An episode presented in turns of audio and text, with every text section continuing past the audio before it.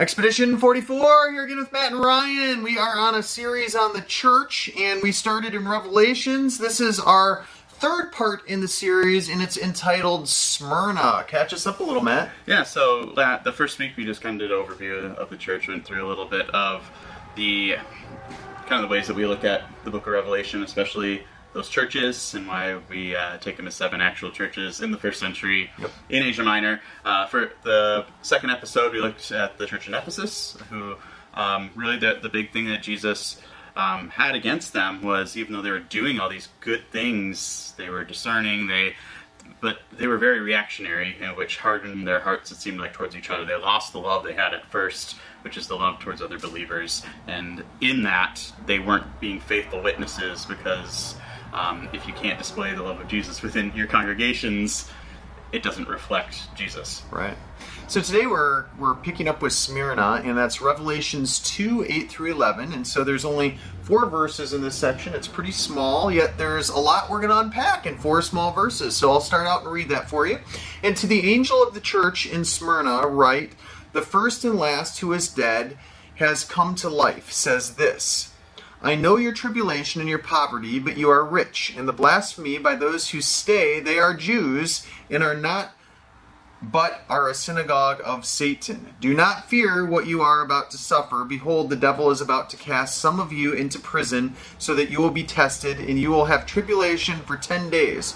Be faithful unto death, and I will give you the crown of life. He who has an ear, let him hear what the Spirit says to the churches. He who overcomes will not be hurt by the second death. So, Matt, this kind of sounds a little bizarre. Just Yeah. getting onto it. He's writing a he's writing this letter, and it just comes off weird. If I was writing a letter to the church, it would sound more like probably the New Testament epistles rather Yeah. than this. So we got to remember, Revelation is an apocalyptic literature, so he's using a lot of symbols, but these symbols um, connect to something that is real and tangible in their culture that they would have understood. Um, he's not just using some crazy stuff there. He, Yeah. They would they would have known this, but he's he's speaking in an apocalyptic way. So. Um, so I think the first thing we need to dig into is what was the background of Smyrna. Yeah. Then we'll dig into some of these images that he uses about ten days and um, suffering and all these synagogue of Satan and all these different things. So this might be your health and wealth prosperity church if there was one in Revelation. Uh, no. That'd be later to see. but, um, so the background is Smyrna was one of the most prosperous cities in all of Asia Minor. So Well in the off. first century, yeah, they were very. It was a very rich area, probably one of the richest areas, maybe besides Ephesus. Okay. It was extremely rich. So in 195 BC. Um, Smyrna built a temple was the built a temple to Roma. So Roma was the Rome's personification of herself as a goddess, um, and so it was kind of the, the goddess of patriotism, Yep. I guess you could say. And it was um, the first temple to the Roman imperial cult was also built there. And so Smyrna was always kind of competing with um, Ephesus and Sardis for the basically the title of the most patriotic city in Yeah. the empire. Yep. Um, so, and then around 25 AD, these three cities were competing again for the honor of erecting a temple to Tiberius, and Smyrna got the honor um, because basically Tiberius said that they were extremely loyal to the empire Yeah. and they were extremely patriotic. So this is interesting because they had a very large Jewish population, and so mm-hmm. as we often say, this was not the Jewish Empire. This was Yeah. the Roman Empire, and so the Jews were allowed to continue to worship their God, but the preface was that they still looked at the Roman Empire as over them or empirical or the king. yeah, so the Jews would recognize Caesar as their king.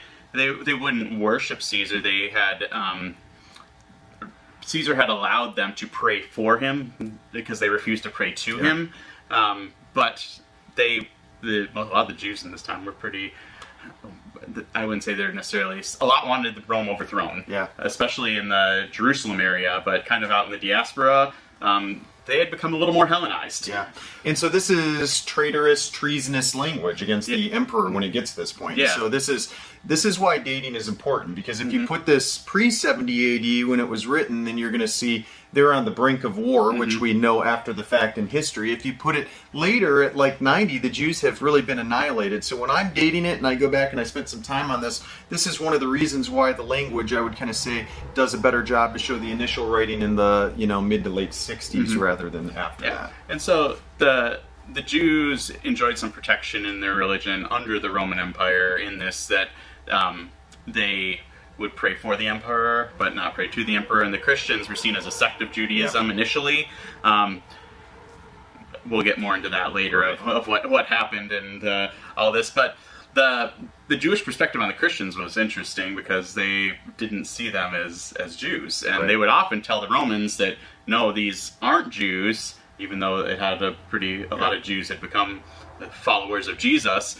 And it was illegal to have a new religion in the Roman Empire. and so, if they're worshiping some new god Right. or whatever, and the Jews would often say this about the Christians, that brought about persecution. And not only that, their god was a king that was the true king and not Caesar. And so then it was treason on top of a new religion. Yeah. And that brought a lot of persecution. And so that's some of the background of what's happening in Smyrna here between the Jews and the Christians and the Romans and the Christians. And there's political language going on Mm-hmm. here. A lot of people are looking for a political messiah, or you know, there's talk about you know, does the messiah we have does did he fit the bill for that, or Yeah. whatever. Kind of goes back to that give us Barabbas thinking Yep. of the, the wanting the traitorous despot that comes and overthrows all that Mm-hmm. stuff. So you've got lots of different things kind of coming into your understanding of this passage. Um, the, another really interesting thing is that Smyrna was one of two churches of the seven Revelation that that basically Jesus doesn't correct. Yeah. He doesn't bring a correction to them. He actually just brings praise to this church. Um, and so remember, the idea is that the goal of these churches is to be a faithful witness, as Jesus was the faithful witness. Yeah. And so this is a church that's suffering. Um, so it seems that Smyrna is living as lights within that culture between the Jews and the, the religious establishment and the imperial establishment, and they're being lights within there, and Jesus praises them for that. Yeah. So in verse eight, we get a little bit of a description. Yeah.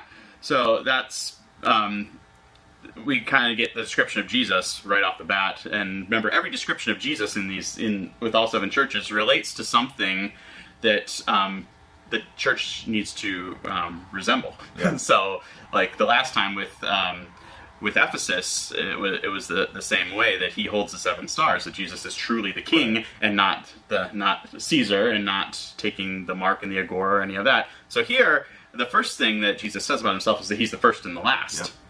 So first would have meant something to the Smyrnans, since they were the first to build a temple to Roma. They were the first to build a temple to Tiberius. Even on their coins, it said Smyrna, the first in Asia, and so they thought of themselves kind of as as, as the first in their loyalty. Yep. Um, and so the first language is not only a slap in the face to the imperial cult, but Yeah. it's communicating that Jesus is divine and sovereign, and not Roma. And it's kind of which kingdom will you serve? So there's a lot of word plays in the scripture, and a lot most people don't realize how many word plays Mm-hmm. are in the scripture. And whenever you get one of these, it kind of theologically creates a question to us of how much do you read into this wordplay? Mm-hmm. Like, is this just you know this Rome or this rhymed in the way that they wrote it? I don't think that's going on here. There's something to the idea that it might still be a little bit of wordplay of of Smyrna, the first of. But there's significance in in being the first too. Mm-hmm. The next thing, uh, G- how Jesus describes himself to this church is he was the one who was dead and came to life. Yeah. And so it's an important message to communicate to this church that's suffering, and it shows that Jesus was vindicated in his rec- resurrection, and they will be too. So essentially, Jesus is kind of saying, "Been there, done that." A- Another thing to keep being being Christ, be Christ. yeah. So keep mimicking Christ, be resemble Christ, imitate Christ, because Jesus has done this. He suffered and was vindicated. The church in Smyrna, well, when they experience this, they're going to follow the pattern of Christ, and they will be vindicated. Yeah. through their So what we're getting is we're kind of getting descriptions of the church here. So Mm-hmm. in Ephesus, the first one you have like the description of love, and then the second is suffering, and these are kind of Mm-hmm. we get the revelation of Christ. So we're getting what it looks like to live Christ-like. Yeah, and even John Stott said that if the first mark of a true and living church is to love, which is Ephesus, the second is to suffer. And so this is backward countercultural kingdom too, because what we have is we have Smyrna, who is one of you know a wealthy place, very rich. Mm-hmm. Yet what it looks like as the result of Christianity in this very wealthy, affluent place is exactly the opposite. If you're doing it right in the kingdom, you're going to be suffering. Mm-hmm. Yeah, there's no health or wealth gospel in Smyrna. so, so- and some have argued that uh, the word that they use here for poverty um, uh, is like the strongest word for that concept that they had in Greek. Yeah. So they were like not not just that they had a little bit of lack, but they like had nothing. Right. and so it's a super strong word. So there's kind of some theories on on their poverty. Um, that, that we can get into, and some have thought that maybe that they were targets of robbery. Yeah, there's there's another take on this is that they just they had to share everything. Like they didn't have enough for everybody to be in this, so they shared what they had, and that to the culture would have looked like they were in need. And um, it's also like if it, you go back to kind of the, the agora type thinking from our last episode, if you weren't loyal to the emperor, no one would buy from you or sell to you, um, especially if you weren't allegiant to Caesar. Uh, and this would have been seen as like dishonor to the Roman gods. Yeah. And and the unbelievers in Smyrna would have been kind of superstitious. A lot of them think and thought that, all right, well, if I buy from this guy who's not honoring the gods, then the gods' wrath is going to come on me because I'm supporting them. So if you're reading in between the lines, it's they're not suffering because of like natural causes of like they're they're starving or something Or they like have that. sickness or anything like that. It's it's uh it's it's again it's backward kingdom thinking that this is actually something that they should probably count joy and that and that it's a effect of their Christianity in the place that they're living. Yeah, and so Jesus tells the church in Smyrna as though he sees their poverty, but they're actually rich. Yeah. Like spiritually. Yeah. He's like, though it might look like this on the outside, it's actually the opposite. And he says the reverse of the church of Laodicea. He says, because they were so they were rich, but he says you're actually poor. Yeah. So, So this is pretty good. You know, if you guys watch our stuff, we we have I, I'm wearing a Jesus Kingdom shirt, but we have a lot of backwards Kingdom mm-hmm. stuff, and this is when we read what Jesus tells us, both in the revelation of Jesus and the New Testament mm-hmm. incomplete. We think the backward Kingdom message is really really important, and so this is basically a a church where he says to them like you're doing really well on your checkup you're living what i hold high which is backward kingdom thinking mm-hmm. and you should be praised for that yeah, they're sharing what they have with one another, even though it's little. And they're rich spiritually. They're doing the things that Jesus wants them to do, and that's why they're rich. yeah so now we get to nine and there's kind of the latter part of nine you kind of get this idea of of judaism like there's there's kind of a Synagogue language. yeah what, what's going on here So the next issue is that there's slander or blasphemy from the Jews. It seems like, and so we talked a little bit ago about kind of the Jewish mindset towards the Christians, and especially that they were hostile. And we said this points to like a more of a 70 AD type. So the dating comes dating into this comes in again, Is yeah. the- yeah Yeah, they're domitian or is, could this be applied to nero Yeah, and you got a little of both, but it's probably better as early. So the, the Jews, like we said, were always happy to tell how the Christians were some new illegal treasonous religion to the Romans, which subverted their empire, and Yeah. that would have brought persecution. And so this is slanderous, and it was nothing new. We saw this throughout Paul's ministry as well. the jews are but they're not Yeah. language, yeah. So John makes an interesting comment about the Jews. He says they say they're Jews, but they're not, like you said.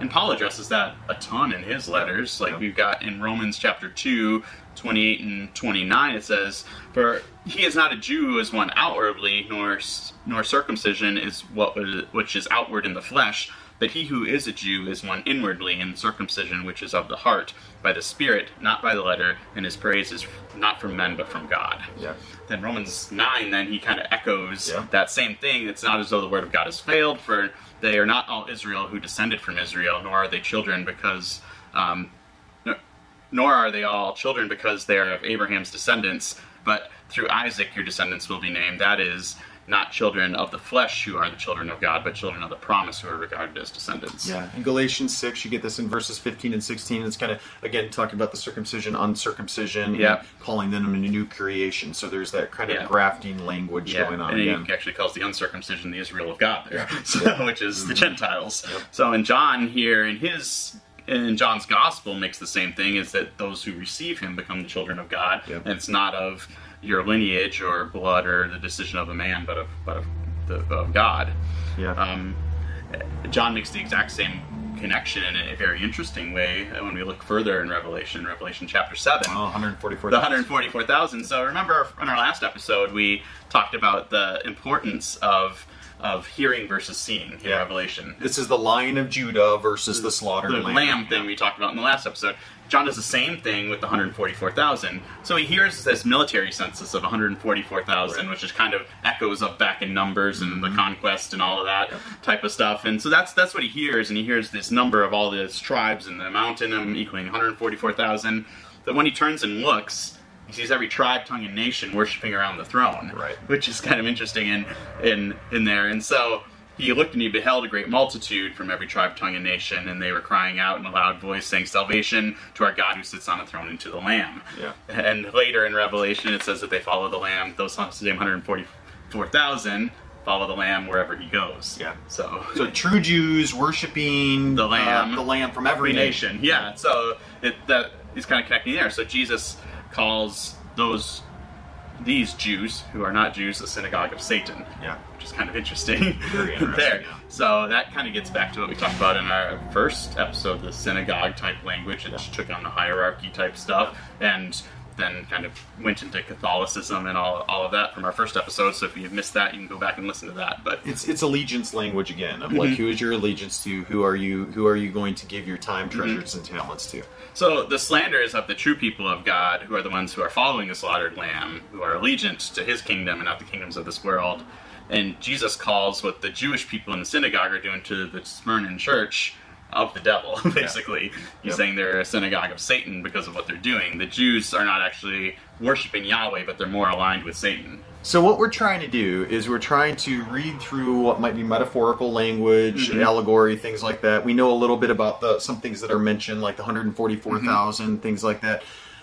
We're trying to figure it out. You know what? What? What do we do with this? Where do we put it? Michael Gorman sums this up really good in reading Revelation responsibly. Yeah, it's a great book, and we're going to probably go more into some of our book recommendations for reading the churches in Revelation. But he he um, mentions in this book it's likely that some of the Jews had betrayed their own identity as God's people by colluding with those possessing economic power. So he makes in parentheses here, perhaps officials in the trade guilds, which is a network of tradespeople similar to the modern unions, or temples who also served as banks. Yeah. Then he says, or colluding with Roman political officials in the persecuting of the Smyrna church. Uh, the economic impact and the potential for legal action have apparently not led any in the Smyrna church to accommodate this. The challenge is to remain fearless and faithful to trust and obey.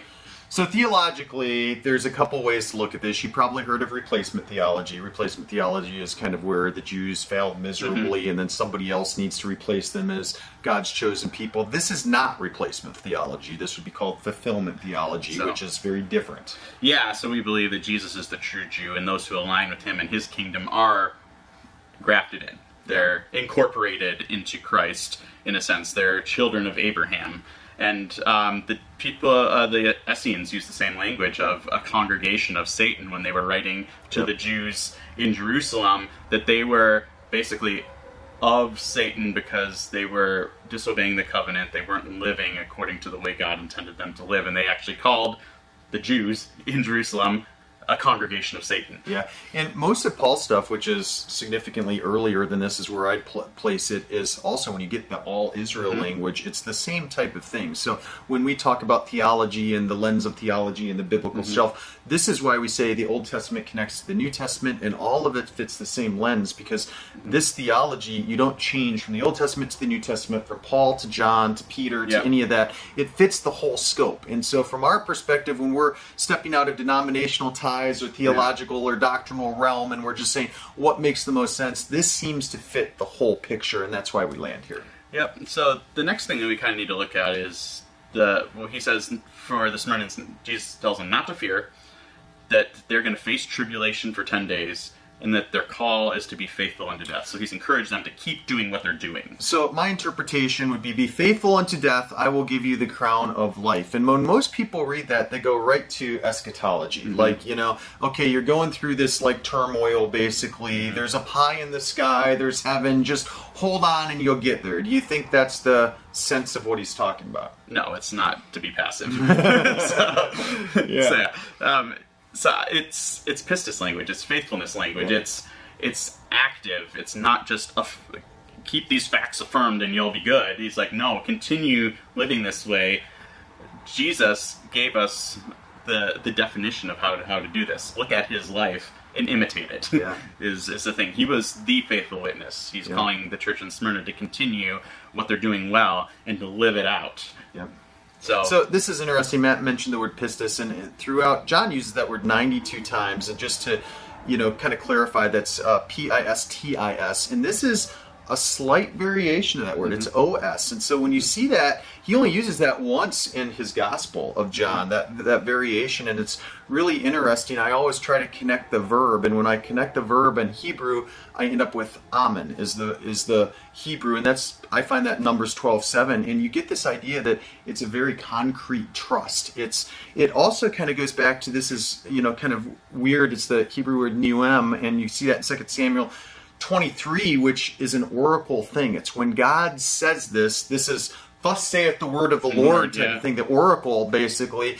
And that's the same thing that connects to this P-I-S-T-O-S. It's that it's so firm that this is the confidence, the concrete trust, the rock steady until death. And so the words are important here that there's that slight change and the only time we like I said we see that in the gospel and it's the same word that he's connecting here. We often talked about pistis, but this is like Pistos. a strong version of Yeah. that word and it's intentional that even though it's just one letter that it's slightly changed to kind of give this concrete idea to Mm-hmm. it Yeah, so in this section here in verse 10, the first thing talks about is don't be afraid of being cast into prison. Usually, when you're cast and thrown into prison, um, it was for being disloyal to Caesar quite often, and that's what they would have been thrown into jail for. We've Yep. kind of gone through that already in this episode, but usually you'd face an unfair trial, Yep. and you'd die, and usually it would be pretty painful. you have a say but you really don't have You a say don't. No, no, they didn't really have justice. So, but notice it says that the devil is the one throwing you into prison. It's not the Jews throwing you into prison. It's not the Romans throwing you into prison. But in this con, like goes to the whole Deuteronomy 32 worldview that Yeah. behind these kingdoms and behind people that it's the powers are the true enemy. Our battles against flesh and isn't against flesh and blood, but it's against the principalities and powers. which goes into 10 days that's really interesting why tribulation and testing for 10 days yeah, some people don't know what to do with this. no there's, I, a, there's a daniel illusion Yeah, I believe it is. Yeah. A lot of scholars think the 10 days is an allusion to the first chapter of Daniel, verses 11 to 16. So Daniel's invited to eat from the king's table, to sit at the king's table, to eat from the king's table. And that was a sign in Babylonian culture that you were in alignment with the king. Yeah. So why do we take this? If you ever study a class in Revelation, it's almost always called Daniel Revelation. Yeah. And so you know they put the two together because Daniel is one of the few places in the Bible that is truly prophetic, as our 20th century term wants to call that, of seeing off into the future, which really wasn't what prophecy or being prophetic meant in the Old Testament. It was mm-hmm. more for that time. But that's why people like to put Daniel and Revelations together. So when we interpret it this way, it's really important to kind of take that and what did 10 days mean? You know, putting it together in Daniel Revelation, it was time of a purification rite of testing Yep. before the Lord. Yep, so these 10 days in Daniel, um, the he asked the commander there if he can have 10 days just to eat vegetables and, and that, um, and prove that at the end of the 10 days to be examined and say, Am I healthier than the men who are eating from the king's table? Yeah. Now, there's something else really neat going on here. I, I just made the point of words are important, Yeah. and our last one, pistis, pistos, is important. yeah. Like he uses a word here. So the, the Bible that normal people are still reading when this Uh-huh. is written is is going to be the Septuagint Yep. for really the last two three hundred years, and he does a, a connection on the word play here, which Yeah. is really it's telling. Like again, like all of these words are very intentional in exactly the way that he's writing. Yeah, testing and 10 days, both in the Septuagint, are in are in Dan, Daniel chapter 1, and they're the same words John uses in Revelation chapter 2 here. And the point is that that Daniel has God with him in the trial, and God ultimately delivered Daniel, so God will ultimately deliver the Smyrnans from their tribulations. It's pretty cool. And so Yeah. Mm-hmm. it's connecting a lot of what happened. And, and this is when I call rock. When I go back to this. When we think of faithfulness, we want to think of platonic faithfulness, of out in the future. But Mm-hmm. But what God does, and this is again what's happening here, is this isn't the way Hebraic authors wrote. Mm-hmm. Faithfulness, from a Hebraic sense, was what God's already done. And so this Mm-hmm. is so cool talking about God's rock steady faithfulness and go back and look at the 10 days of purification rites and testing see how see what God did there why would he do anything else with you Yep. Yeah, and we talked about being faithful unto death. It's the call to reflect Christ's faithfulness unto death. Yeah. And that echoes back to the whole description of Jesus was the one who died and came to life in his introduction to the Smyrnans. One of the things I really like about doing these videos with Matt is he's probably the most well-read person I know. His library's great, his I mean all this stuff, and so you uh, you mentioned a Gregory Stevenson quote. Yeah, he has an amazing book on Revelation called The Slaughtered Lamb, which really is kind of this two kingdoms point of view Yeah. all the way through it. Very similar to Michael Gorman's take on it, but he has a really good quote. In imitation of their Lord, uh, the church in Smyrna is called upon to maintain their faithful witness. Even if such witness leads to their deaths because of the victory of Christ is achieved through a witness that does not falter or fade, even in the most extreme circumstances. Yet he assures them if they share in this part of Christ's pattern, they will also share in the remainder of that pattern Christ's glorified resurrection, the crown of life. The seven letters transform the concept of victory. If Christ sets the pattern, then our understanding of victory must conform to Christ's own victory. Christ's own victory achieved on a cross was not a victory over his Roman oppressors or Jewish enemies, but over the power of Satan. So again, Matt connected a lot of the Deuteronomy 32 worldview powers here. This is what happened at the cross. That you know, whatever view of atonement you're studying, there's something that we don't quite know the whole story. That mm-hmm. at the cross, these kind of Christus Victor ideas, these powers were overcome. And when I read Crown of Life, that's the connection that I make Yeah. when I see those words all the time. Mm-hmm. So it leads into the last verse of the text, which talks about to conquer. And we looked at a lot last week at the word Nike Yep. and um, how Rome thought of conquering was very opposite of the way that Christ conquered. Yeah. So the Smyrnans are called to conquer in the way that Christ conquered, Yeah. and they'll be given the crown of life. And it says, and they won't experience the second death. Right. Those are the things. So this crown of life was actually wasn't like a crown with diadems in it. It was it was the wreath that you got from winning a, Yeah. a- an athletic event or something Yeah. like that. That that's the kind of crown, the victor's crown they called it. Yep. And so it connects also back to the tree of life that we've seen. And every single one of these images of what the conquerors get um, are in Revelation, the very end of Revelation. We see all of them. Yeah. So, which is interesting. So Matt connected the tree of life here. There's there's so much going on here with the idea, but you think of the tree of life originally was the thing that granted life. When Adam and Eve stepped out of the garden, um, this gets theological, but were, did they have everlasting life? Not without the tree. Yep. And so it was the tree that granted them that. And so it's also interesting that when Christ is put on the cross, this wreath on his head, the crown of thorns, and that's going to also kind of have signification in the life that comes with it when he is resurrected into that being and then there's later a tree of a tree of life, life. that comes back into the case. Yep. and so all of these things connect and so the signi- the signification of this which is really cool is in the same way that Christ wore this on his head in his suffering that we might also be signified in victory in our suffering at the same time. The connection is just beautiful.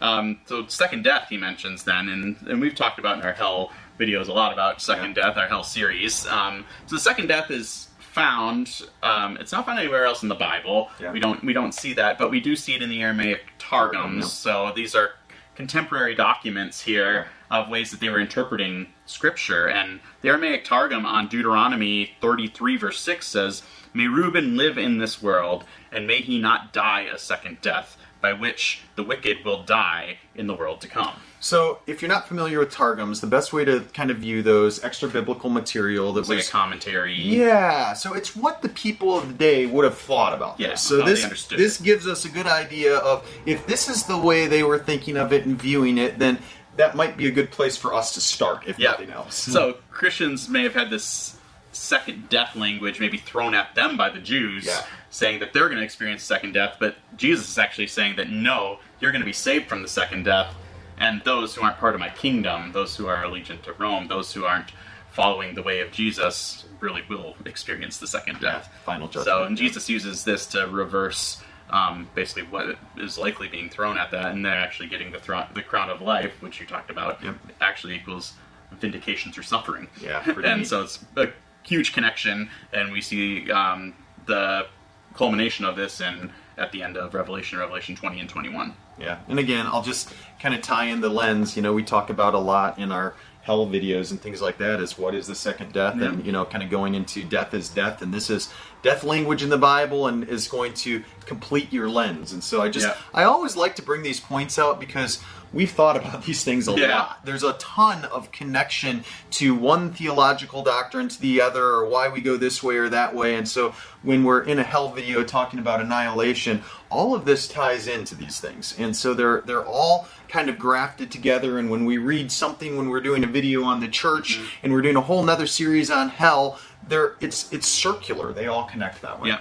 So when we're looking at living this out, I think a good example would be Polycarp.